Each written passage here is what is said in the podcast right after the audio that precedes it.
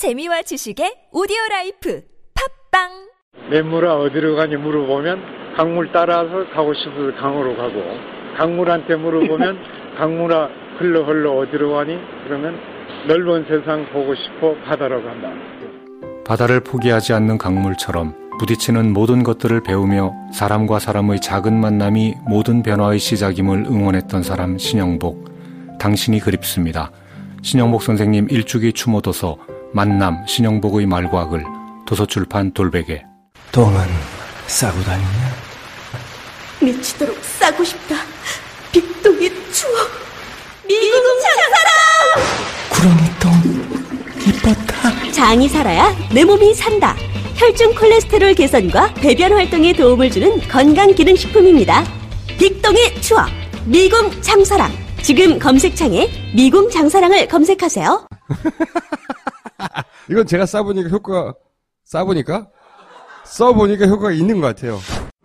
미 항공우주국 나사에서 우주인들의 비상식량으로 쓴다는 남미 최고의 완전식품 마카 플러스 한국에서 가장 비싸고 귀한 식품이라는 산삼 플러스 거기에 한국인이 좋아하는 녹용까지 녹용까지 일단 이 세 가지를 모두 넣은 제품이 나온 거니까 마카 산삼 녹용 대박. 좋은 건 다 있네. 031-323-2559 영한네이처 yhnaturi.com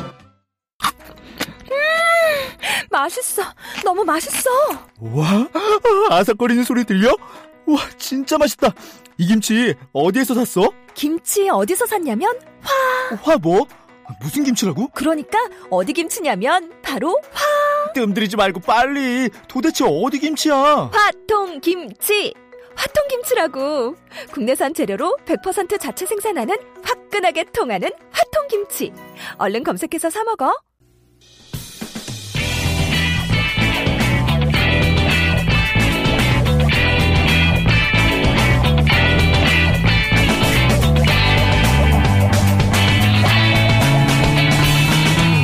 김어준의 뉴스 공장.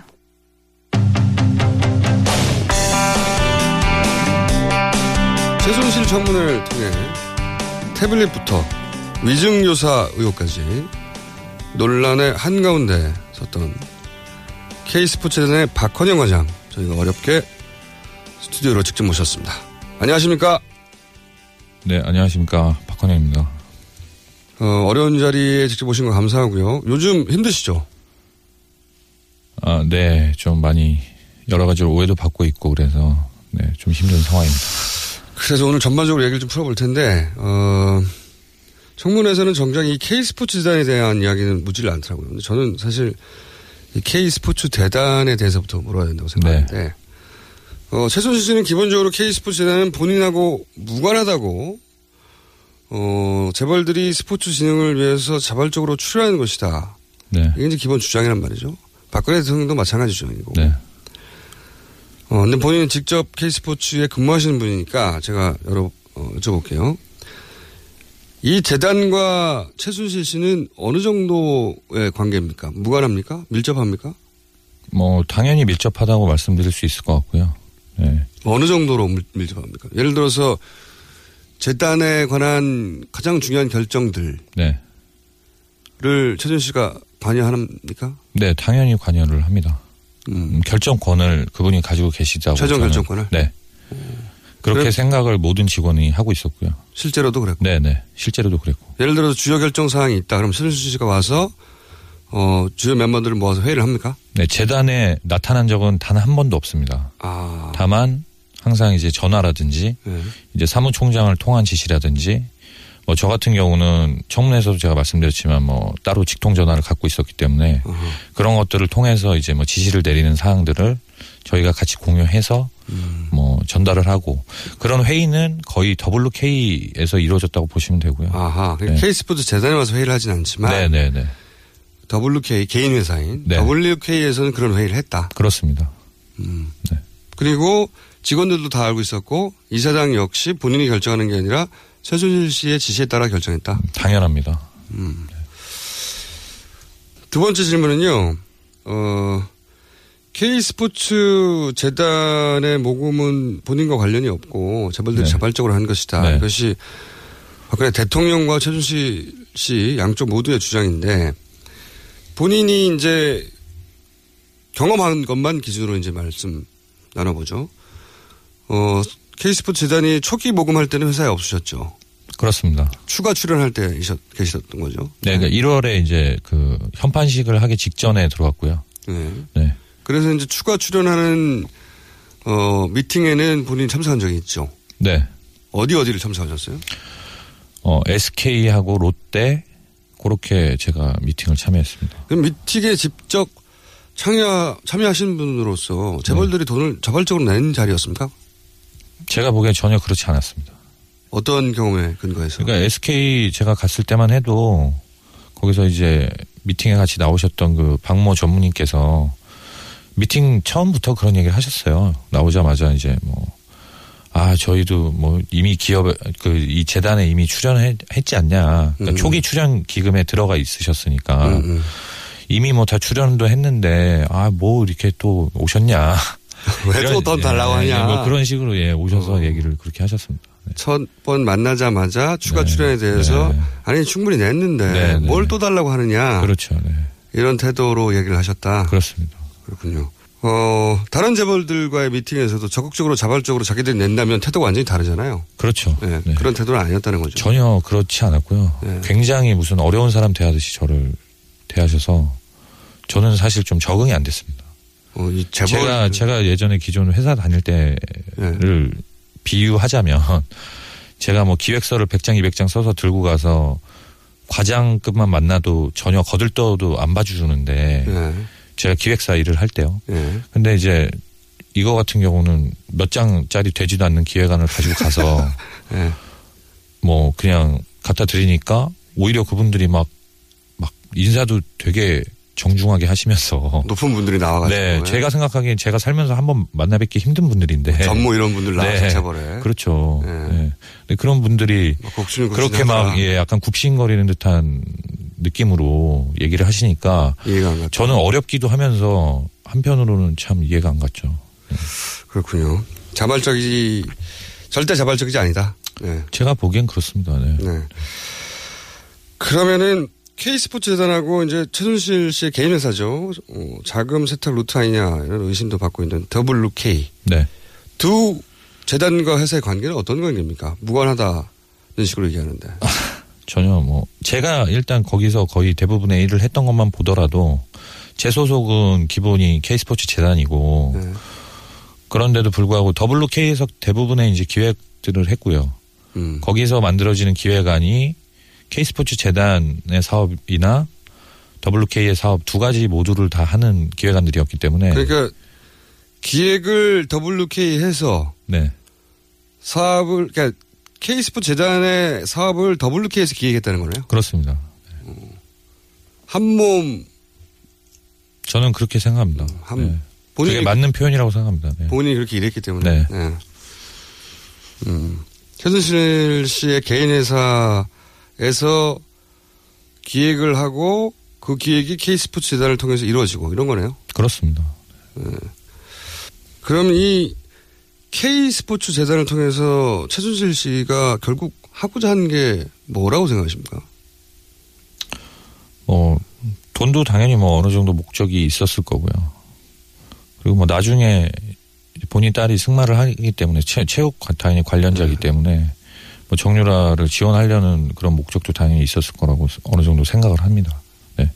그리고 어, 뭐 처음 말씀드리는 건데 어, 박근혜 대통령이 이제 퇴임을 하고 나면 뭐 이쪽으로 와서 이사장을 하려고 하신 걸로 저는 알고 있습니다. 아, 그래요? 왜? 왜 그렇게 생각하시죠? 어, 뭐 고영태 씨한테도 뭐 그렇게 들었었고 저랑 노승일 씨는 일단 그렇게 알고 있- 있습니다. 네. 재단에서 뭐 다른 직원들은 제가 모르겠지만 뭐 여기까지만 말씀을 드리겠습니다. 더 듣고 싶은데, 어, 이거 굉장히 추정으로만 나오던 이야기인데, 재단 내에서 핵심 멤버들은 그렇게 알고 있었다. 네, 그런 얘기를 저희끼리는 했었었던 적이 있고요. 고영태 씨한테도 그렇게 들었고. 네. 예.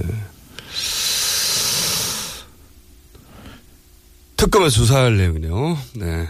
고, 거기까지만 말할 수 있다고 하신 이유가 있겠죠.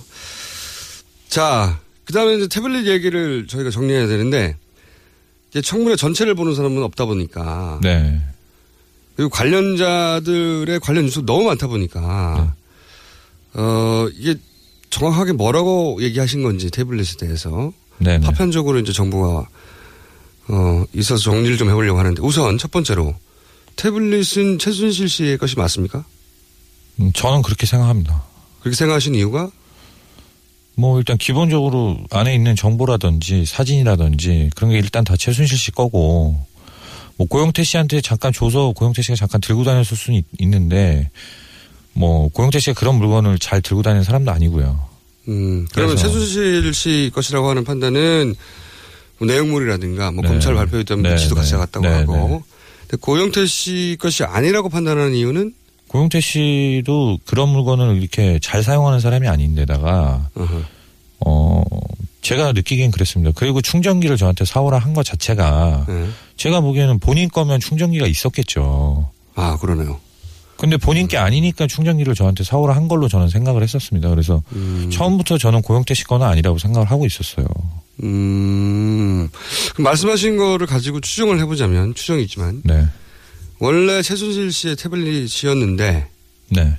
이게 이제 뭐 태블릿이라는 게 계속 신형이 나오니까. 네네네. 그리고 신형을 얼마든지 쓸 수 있는 재력이 있으니까. 네네. 어느 시점부터 뭐 고영태 씨한테 네가 써라 이거 네. 했는데 고영태 씨는 또 태블릿이나 PC하고는 친한 사람이 아니에요? 네, 그렇게 뭐 친한 분이 아니고 컴퓨터도 뭐 네.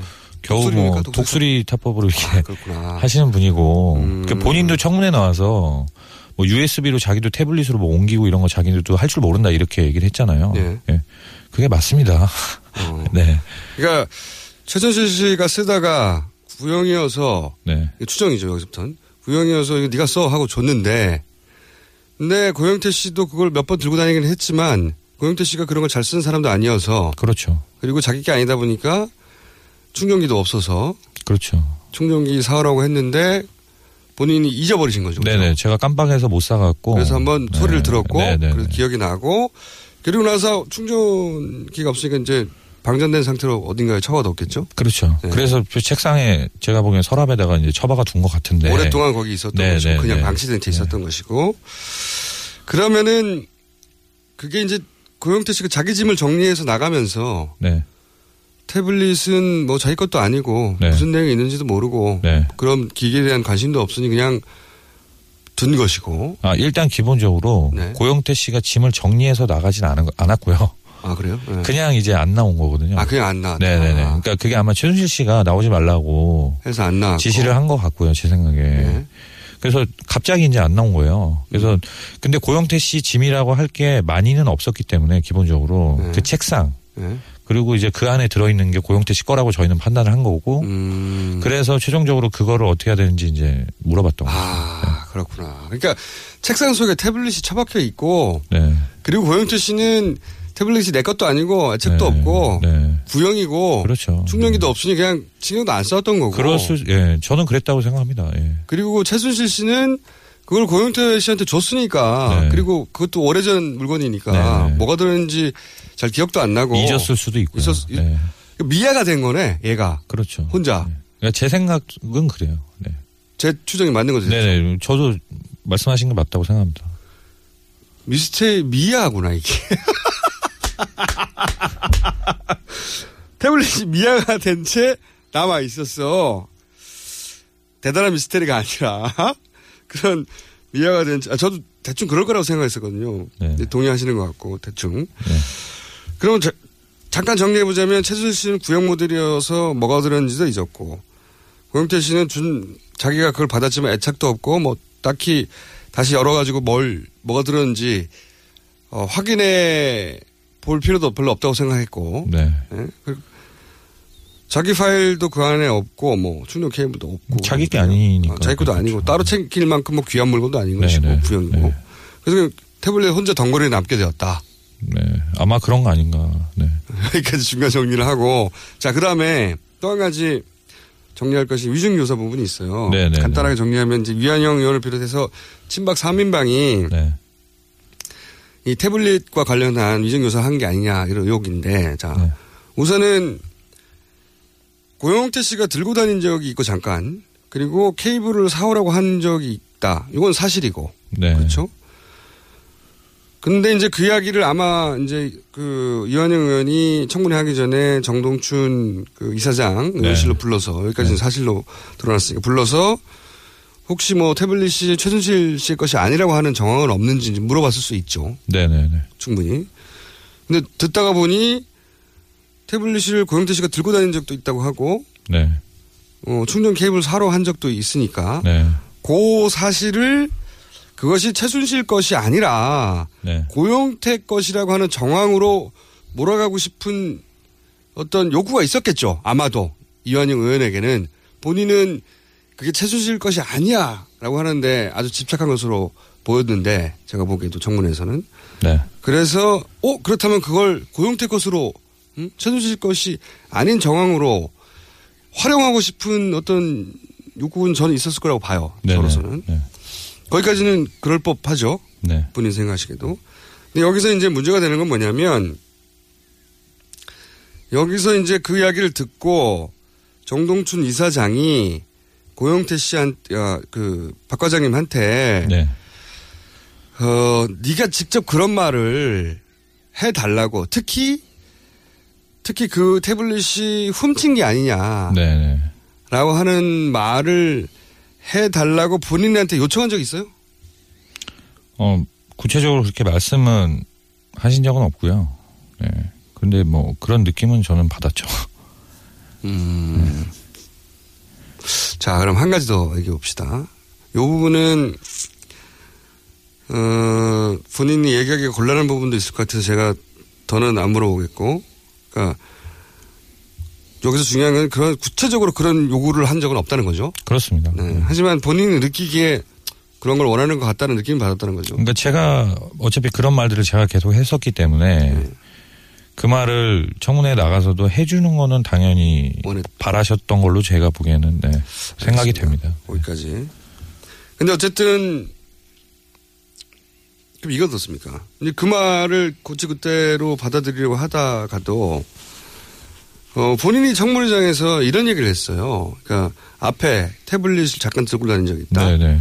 그다음에 충전기를 사러 한 적이 있다. 네. 이건 사실이니까. 네네. 그 사실이 이제 친박 지형에서는 이게 고영태 것이 아닌 게 아니냐고 몰아가고 싶어 했던 사실이었는데. 네. 그렇죠? 그걸, 그걸 뽑아냈죠. 그 사실만을. 네. 근데 본인이 직접 아, 이건 최수실 씨 거라고 나도 생각한다라고 네, 선을 네, 그었잖아요. 그렇습니다.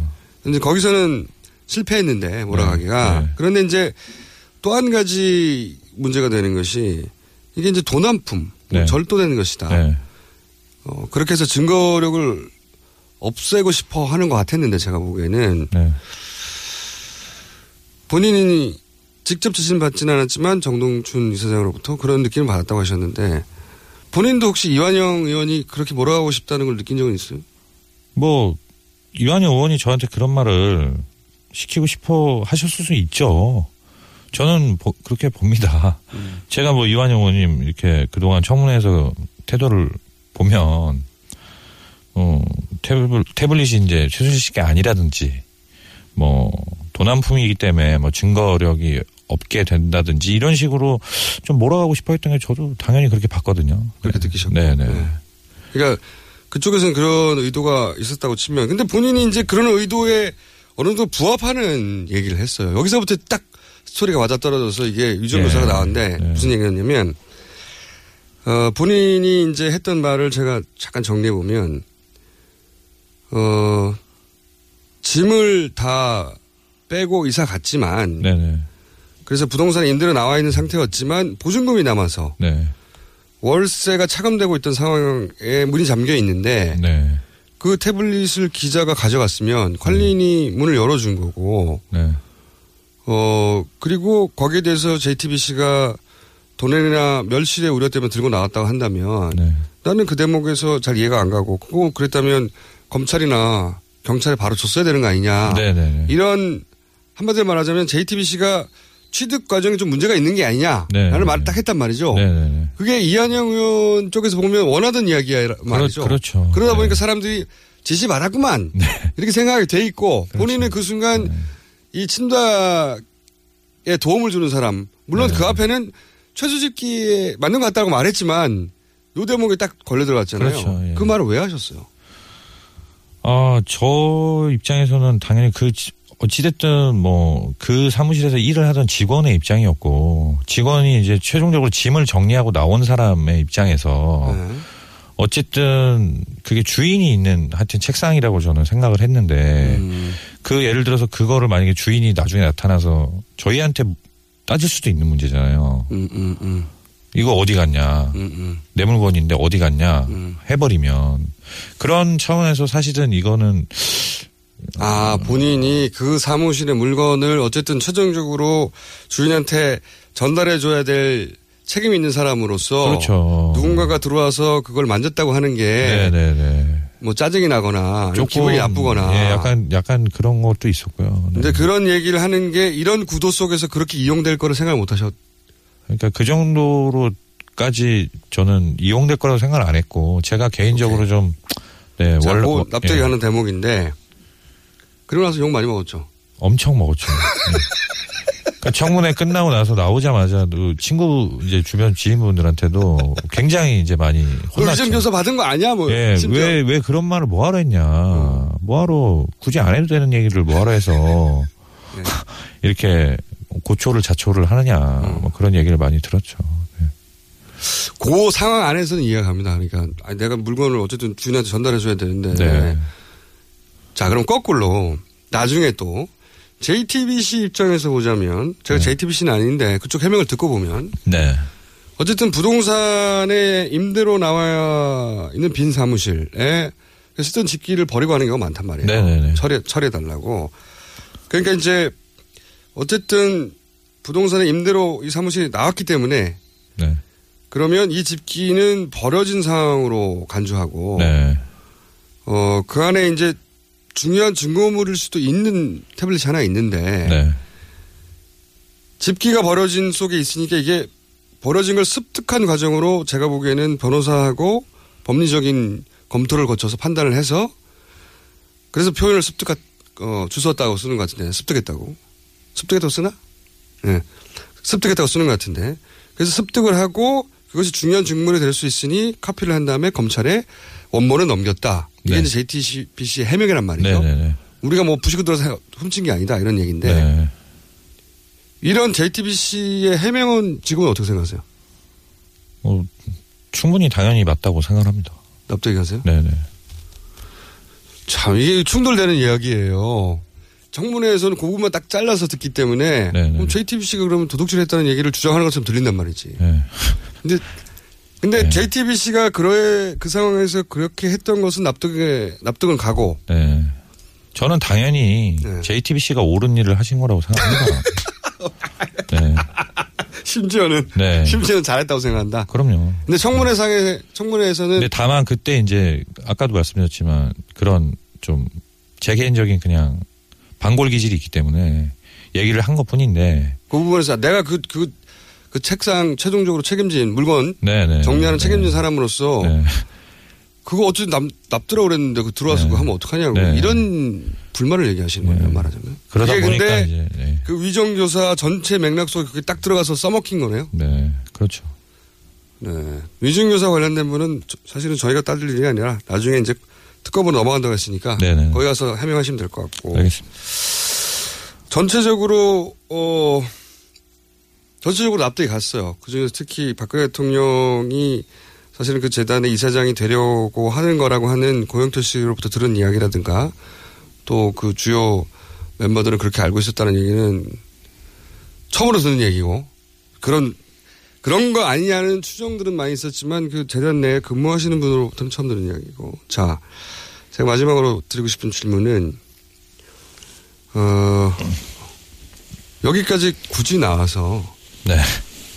물론 이제 뉴스 공장에 나온 이유는 이제 제가 워낙 예리하고 그러다 보니까 나오셨겠죠.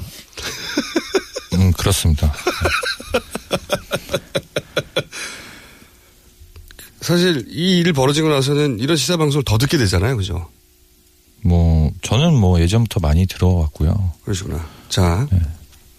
근데, 그- 근데 여기까지 나와서 이 방송에 직접 나오는 거는 쉬운 결정이 아닐 텐데 왜 굳이 나와서 이런 이런 오해를 풀고 싶은 부분도 있었겠죠. 억울한 부분이나 그렇습니다. 혹은 뭐, 네. 혹은 뭐 자기가 어쨌든 최순실 씨가 하는 일에 관여했던 사람으로서 느낀 책임감이나 뭐 이런 것도 있었을 것 같고. 어쨌든 종합적으로 왜 이런 얘기를 나와서 하시는 건지 그 얘기를 마지막으로 듣고 싶습니다. 우선은 뭐 오해를 좀 풀고 싶은 마음이 있었고요. 네. 그리고 좀 이런 말씀을 좀 공개적으로 좀 드리고 싶었습니다. 제가 이제 어 여러 기자님들한테는 이런 말씀을 드렸었는데 제가 사실 그동안에 언론에 접촉을 많이 피해왔고 이제 제가 그랬던 이유는 저도 누군가가 국민 중에 한, 어느 한 분이라도 저한테 뭐 네가 밑에서 시키는 일을 했든 어쨌든 뭐 이후 여하를 막론하고 어찌됐던 최순실이 밑에서 부역한 거 아니냐라고 만약에 누군가 물으신다면 저는 그 비난을 피해갈 수 있는 사람이 아니라고 생각합니다. 그래서 국민들께 이렇게 죄송한 마음도 가지고 있고 제가 뭐 무슨 염치로 이렇게 기자들 만나서 이런저런 얘기 떠들고 다니나 하는 생각도 있고 또 한편 무서운 생각도 좀 들고 무서우시겠죠. 예. 네. 그래서 개인이 감당하기는 너무 큰 사건이죠. 그래서 사실 언론을 굉장히 많은 기자분들이 접촉을 해오셨는데 제가 그동안 계속 피해왔던 게 사실이고요. 음. 근데 그러다 보니까 대신 근데 저는 그 얘기를 이제 검찰에 가서 다 드렸던 거거든요. 음, 이미. 네네. 그래서 검찰에서 다 이제 음 충분히 이제 수사에 협조를 했다고 이제 생각을 했는데 어 알려지지 않다 보니까 좀 검찰에서 하신 말씀은 알려지지 네, 알려질 수가 없으니까. 몇 마디 말만 그렇습니다. 네, 나오죠. 그래서 너무 많은 오해를 저도 받고 이렇게 되다 보니까 그런 부분들을 좀 말씀드리고 싶었고 그래서 어 저는 이제 어, 말씀드리고 싶은 게 그런 죄송한 마음을 제가 이제 구제하는 길은 제 나름대로 제가 판단하기에 이제 가장 좀 믿을 만한 기자분이라고 제가 생각하시는 분하고 그래서 저도 이, 문, 이 사건의 본질에 조금이라도 더 이제 다가가는 문제에 대해서 제가 미약 하나만 좀 도움을 드릴 수 있다면은 적극적으로 네네. 오히려. 예. 최대한 협조를 드리고 네 그렇게 하려는 지금 준비를 하고 있습니다. 그래서 그런 말씀을 좀 드리고 싶어서 나오게 음. 생각을 좀 했습니다. 알겠습니다. 어, 그러니까 지금까지는 언론을 피했는데. 오히려 이 실체가 뭔지를 파헤치는데 네. 본인이 알고 있는 게 조금이라도 도움이 된다면 적극적으로 돕겠다. 그렇습니다. 그리고 제가 또 분명히 말씀드리고 싶은 게 저는 이 태블릿 문제를 자꾸 비화하고 이 논쟁화 하는 것 자체가 안 된다고 생각을 합니다. 그래서 이거에 자꾸 이 전국의 흐름에 발목을 잡고 이 사건의 본질을 파헤치는데 이 태블릿 문제 본인이 때문에 아니게 본인이 기여했죠. 그렇죠. 예. 그렇게 돼버렸죠. 네. 그래서 더더욱 책임감을 느끼기 때문에 그 말씀을 꼭 드리고 싶었어요. 그러니까 태블릿 문제 발목 잡는 것보다 제가 그런 사람이 되지 않겠고 그리고 그 더 앞으로 나가기 위해서 제가 그런 협조를 계속 드리겠다는 그런 말씀을 좀 드리고 싶었습니다. 네. 알겠습니다. 오늘 말씀 감사하고요. 앞으로도 혹시 박헌영 과장 얼- 언제까지 과장이 될지 모르겠지만 네. 박헌영 씨의 입을 통해서만 해결할 수 있는 문제가 있으면 저희가 인터뷰를 요청하겠고 그때 네. 도와주시기 바랍니다. 얼마든지 협조 드리겠습니다.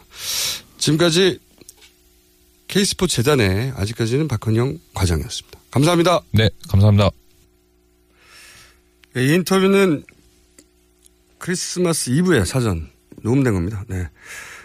어, 박근영 과장이 묻는 질문만 한정해서 답해야 하는 청문회에서 자신의 전체 입장을 전달하지 못한 게 답답했고 그 과정에서 자신이 최순실의 편에 서 있다는 오해를 받는 것이 너무 힘들었다. 그래서 인터뷰에 응하셨고요. 특히 박근혜 대통령이 재단 이사장을 하려고 했다는 증언은 재단 관계자로부터는 처음 나온 겁니다. 어, 특검이 이 부분을 확실히 수사해 줄 것을 기대하고요. 내일은 예고 하나 합니다. 이어서 K스포츠 재단의 노승일 부장이 직접 나올 예정입니다. 기대해 주시기 바랍니다. 알고 싶었다.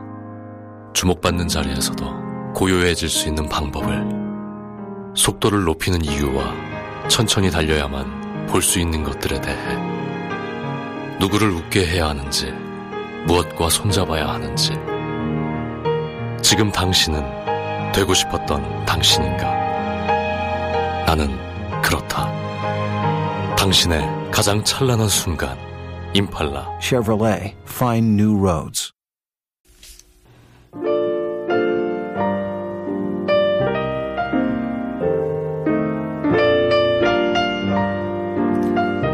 자, 불친절한 에이스 시간입니다. 네. 저희 작가가 부른 거목 반기문에 대한 반응이 많네요. 어, 악보 공유 바랍니다. 저희가 단 한 가지 아쉬운 점이 있다면 이게 원래 합창으로 불려졌어야 했는데 저희 작가가 솔로로 했다는 거. 아쉽네요. 앞으로 저희가 저희 제작진 모두의 합창 연습해 보겠습니다. 그리고 공개 방송, 예. 바로 내일입니다. 예. 특집. 7시다 올 테면 와라. 저희 제작진은 뭐 여러 가지 이름도 정하고 회사에서는 난리가 났으나 저는 그냥 7시다 올 테면 와라. 이 제목으로 갑니다. 어, 지방 쿼터는 이미 찼고요. 어, 장소는 상암동 TBS 1층 공개홀입니다. 새벽 6시 20분부터 저도 말하면서 웃기네요. 새벽 6시 20분부터 입장 가능합니다.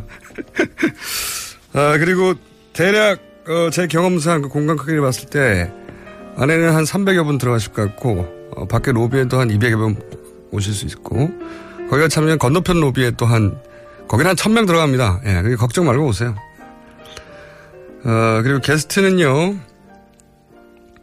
여러분이 있는데 에, 송채경화 예고합니다. 송채경화 기자 잠시 특별 출연하고 그리고 이제 내부자 둘 그분들 나오시고 아까 잠시 공지했었지만 K스포츠의 요즘 핫한 인물이죠. 노승일 부장 방송 최초로 저희가 저는 최초가 아니면 잘 안 하거든요. 거목 방임은 최초 아시죠? 네. 노승일 부장 내일 나와서 공개방송에서 처음으로 인터뷰 저희와 함께 합니다. 어, 그 외에도 여러 게스트가 있고요. 네, 오시면 볼 수 있습니다. 네. 자, 아참, 차를 가지고 오시는 분들은 이 건물 지하에 주차할 수 있긴 한데 주차비 내야 하고요. 특히 없고요. 만약에 거기가 차면 주변 건물에 지하에 주차하시고 주차, 주차비 내야 하셔갖고. 반차 내고 오세요. 자, 10월 19일 명진 스님 출연분에 대해서 어, 조계종에서 입장을 달리한다는 어, 공문이 왔습니다. 저희 뉴스공장에서는 모든 사안에 대해서 반론의 기회를 드리고 있습니다. 네. 명진 스님 출연분에 대해서 출연 내용에 대해서 반론을 원하시면 언제든 저희가 자리를 마련해 드리고 다른 사안도 마찬가지입니다. 네. 공지사항은 여기까지입니다.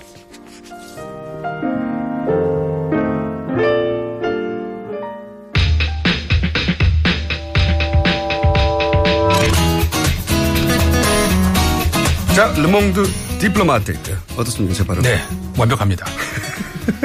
완벽이 하겠습니까만은 임상훈 편집위원님 오셨습니다. 이전에는 편집장이셨고요. 현재는 사단법인 인문결연구소의 소장님이시기도 하고 직함이 많은 분들이 대부분 딱히 아니면 아니요 딱히 그 중에서 어, 내세울 거 하나만 하셨고 이렇게 막 누르는 분들. 그러니까 하나만 하시라니까 왜 매번 다 하세요. 자, 어, 오늘 굉장히 중요한 뉴스들이 나왔어요. 그렇죠. 예. 네. 박한영 과장이, 어, 태블릿 PC, JTBC가 훔친 게 아니라고 한다. 생각한다. 이거 처음 나간 내용이고. 네. 더 중요한 거는, 어, 재단 이사장 하려고 했다. 이런 추정들은 많이 있었죠. 박근혜 그렇죠. 대통령이 그 재단의 퇴임 이후 재, 이사장을 하려고 했다는 내용이 그 재단 내에 있던 직원에 의해서 처음 나온 것 거는. 같네요. 네, 네. 처음 나온 겁니다. 네. 적어도 그분 그 안에 근무하는 분들은 그렇게 알고 있었다는 거잖아요. 네. 굉장히 중요한 내용이고요. 네. 게다가 내일은 또 더 핫한 분이 나와요. 노승일 씨가 나오신다고. 네. 네. 무슨 이야기를 하실지 기대가 됩니다. 오늘 특검 들- 들어가시거든요. 음. 들어가다 나오셔서 더 많은 얘기를 풀어놓지 않았을까. 네. 죄송합니다. 잠깐 문자를 읽는데 제 거, 거목 반기문인데 네. 문자를 보신 보내신 분이 고목입니까? 아무튼 센스도 참 5톤 차도 주차되나요? 주차, 주차는 되겠죠. 네. 선착순인가요? 네. 지방분들 제외하고 선착순이긴 합니다. 네. 사실은 오늘도 10분 왔다 가셨어요. 10분 잘못 아. 새벽에 와가지고 오늘 아닌가 벼 하고 가셨어요. 그분들 어제 왔다고 하시면 저희가 앞순서로 입장시켜 드리겠습니다. 10분. 그렇게 여러 번 얘기했는데 월요일 날 새벽에 오셔가지고. 어, 아, 저- 제 코너 하세요, 빨리. 오늘 어떤 이야기입니까? 뭐 지난주에 사실 그 불만 그 애프터 서비스 얘기가 많이 나왔어요. 광장 민주주의 얘기가 다 끝났다. 네네. 하다 말고 그게 네, 뭐냐. 마무리 짓자면? 그래서 이제 요약해서? 그 마무리를 지려고 하면 그것도 길게 길게 하면 오늘 얘기가 또또 끊기니까 네. 간단하게 그냥 마무리를 지면 어쨌든 간에 어, 우리가 이제 그 광장이라고 하는 게 상징적으로 제가 이제 말씀드리려고 했던 것이 이제 기동전에서 진지전으로 옮겨갔다. 네. 이게 이제 그때 그람시의 그 분석에 의하면은 어쨌든 간 시민사회의 네. 출현이 결국은 그런 어떤 진지전이 된다는 어떤 그런 그것과 연결을 시켜를 봤을 때 한국 사회가 이제 그 시민 사회로 어떤 그 뭐라고 할까요 그 정치적인 그 이슈 그다음에 그 중심 축이 운동권에서 시민사회로 넘어가지 않았는가 이런 해석을 해볼 수 있다 음, 그런 그러니까 말씀을 드리려고 했습니다. 요약하자면 과거에서는 과거에는 이런 운동의 주체가 소위 운동권이었는데 네. 지금은 사실 운동권들이 이런 걸 움직이는 게 전혀 아니거든요. 그렇죠. 네. 시민 사회가 자발적으로 촛불을 들고 광장에 나온 거고. 네. 굉장히 뭐라고 할까 두터워졌고 그렇게 볼 수가 있고요. 네. 뭐 굉장히 일반 의지 제가 이제 일반 의지라는 표현을 자주 쓰는데 그런 그 시민 사회로 어 굉장히 어떻게 보면 정치색이 약- 약해졌다고 볼 수도 있지만 굉장히 더 강해졌다라고 볼 수도 저변이. 넓어졌고 네, 예. 그렇죠. 자발성이 강해졌고 자발성이 이제 근데 그렇죠. 근데 시민 의식이 기본이죠. 네. 네. 그런데 이제 이번 촛불 집회를 보면 사실은 우리가 근대로 넘어가는 게 우리 힘으로 넘어간 게 아닌데 네. 강제로 그 제국 열강에 의해서 그렇죠. 문호도 개방되고 이 근대 국가의 체제도 우리가 만든 게 아니고 미국이 네. 들어왔고 그랬는데 촛불 집회를 보면 드디어 우리 힘으로 근대 사회를 열어 제친 느낌이 납니다. 그렇죠. 네. 이게 굉장히 시민사회. 어 우리가 이 지금 9주째인가요? 10주째인가? 이 네. 계속 이 시민 운동을 보면서 처음에 우리가 정말 자괴감을 느끼면서 이게 나라냐 그러지 않았습니까? 네. 근데 이제는 이게 나라다. 이런 음. 목소리들이 나오기 시작해요. 그러니까는 정말 자괴감을 느꼈던 시민들이 자부심으로 이게 변해가고 있는 이게 세계의 눈이 그렇게 이제 주시를 하고 있거든요. 음. 이게 나라다. 그렇죠. 멘트 좋습니다. 이게 나라다. 봐라, 이게 나라다. 그렇죠. 혹시 제가 만든 멘트이거든요. 어, 진짜요? 네. 오, 이 소장님 표 멘트 이게 나라다. 사실 다른 방송에서 한번 써먹었습니다만은 배신자. 여기서 먼저 하셔야지. 아, 예, 앞으로는 그렇게 하겠습니다. 이게 그- 나라다. 그래서 이제 이게 이런 오늘 주제는요. 예, 이- 자, 5분 남았습니다. 진짜요? 이 한국 이번에 그 대통령 탄핵 사태를 보는 세계의 눈이 두 가지가 있어요. 아, 큰 틀이 두 가지가 있다. 네, 그걸 이제 하나씩 상징적으로 두 개를 오늘 소개를 해드릴까 하거든요. 첫 번째가 아, 지난 20일이었습니다. 미국의 Foreign Policy 많이 제가 소개드렸죠. 이 잡지에서 아, 마이클 브린이라는 그 언론인인데 그 한국 저- 전문 언론인이에요. 한국에 대한 기사도 많이 써요. 아, 아시는 분은 아마 아실 겁니다. 그 과거에 뭐 세계에서 천- IQ 평균이 105가 넘는 유일한 나라 뭐 여러 가지 한국 찬양을 많이 했던 분이거든요. 그래서 이제 그분이 쓴 글이 있는데 제가 요약을 해드릴게요. 이게 그러니까는 아, 한국에서 한국의 민주주의는 어, 성난 신. 이 지배한다. 뭐 이런 뭐 내용인데 아, 이런 거거든요. 그러니까 요약을 해드리자면은 미국에는 문- 물론 그 헌법에도 국민이 통치한다는 것이 나오지만 아, 헌법이 미국인들에게는 신과 같은 역할을 한다. 국민이 아니고 헌법이 아, 그리고 대부분의 국가에서는 그런 방식이 일반적인데 그러니까는 책임이 주체가 법이라는 얘기죠. 국민이 아니라. 여기서는 그러니까 법 위에 있는 어, 한국식 어떤 민심에 대한 이야기네요. 그렇죠. 네, 약간 비판적인 내용이네요. 어, 어느 정도는? 비판적이라기보다는 좀 약간 다른 그러니까는 미국하고는 다르다 이런 얘기를 하는 거죠. 미- 그러니까 한마디로 말- 말해서 미국은 민심이라고 하는 어, 국민의 어떤 그 집단 행동보다는 법이 위에 있다. 네. 미국은 법치 국가다. 그런데 한국은 굉장히 특이한 경우다. 이런 음. 이제 관점이거든요. 집단 정신이 법보다 위에 있을 때가 있고. 네. 예, 그래서 야수와 같다. 네. 그래서 이제 야수라는 이제 표현까지 쓰면서 어 근데 이제 물론 한국이 특이한 경우다라고 했습니다만은 사실 그렇지는 않거든요. 어, 두 번째 다른 시각을 제가 소개를 해드리자면은 이거는 자, 이건 첫 번째 시각이고요. 네, 14일자 미국의 아 참 독일의 그 Die Zeit라는 그 주간지입니다. 여기서 어, 마티아스 나스라는 또 그 역시 외신 전문 어, 언론이 쓴 기고문이었는데 Ein Beispiel an Demokratie라고 하는 이 독일어입니다. 그러니까 이 민주주의의 한 본보기라는 이제 한국말이 되겠는데 어, 본보기란 얘기죠. 그러니까 여기서는 어, 떤 얘기냐면 좀 이렇게 반대거든요. 그러니까는 어, 얼마 되지도 않은 역사를 가지고 있는 민주주의에서 어, 불의와 무능함에 반대해서 들고 일어나는 모습 지켜보는 일은 얼마나 감격스러운 일인가. 아, 여긴 또전 반대. 아, 그러니까 네. 소위 이제 현상을 보고 이것이 민심이 법 위에서 작동하는 현상으로 해석한 그렇죠. 미국의 언론이 있고 네. 물론 미국 전체 의견이 아니고 그런 의견이 있고 네. 또 유럽의 언론에서 이걸 바라볼 때는 네. 민주주의 역사 얼마 안 되는데 네. 그, 그 시민들이 그 불합리를 스스로 무너뜨리는 얼마나 감격적인 장면인가. 네. 그렇죠. 이게 저 90년대에 혹시 기억을 하신 분들이 계신지 모르겠습니다만은 한때 그 우리나라 김대중 대통령일 때 어, 민주주의, 아시아와 민주주의라고 하는 것을 가지고 이렇게 논쟁이 한번 국제적으로 붙은 적이 있어요. 아시아적 가치. 그렇죠. 그 얘기 나왔던 때. 싱가포르의 이제 리쿠안유 총리가 네, 맞습니다. 기억합니다. 아, 아시아에서는 민주 서구역식 민주주의가 통하지 않는다. 아시아만의 가치가 있다라고 하는 그런 논쟁이 입장에 대해서. 네. 김대중 대통령 같은 경우는 아니다. 민주주의는 보편적 가치다. 이런 국제적인 논쟁이 한번 붙은 적이 있었는데 김대중 전 대통령을 유명하게 만든 논쟁이기도 합니다. 네, 아시아적 그렇죠. 가치에 대해서. 맞습니다.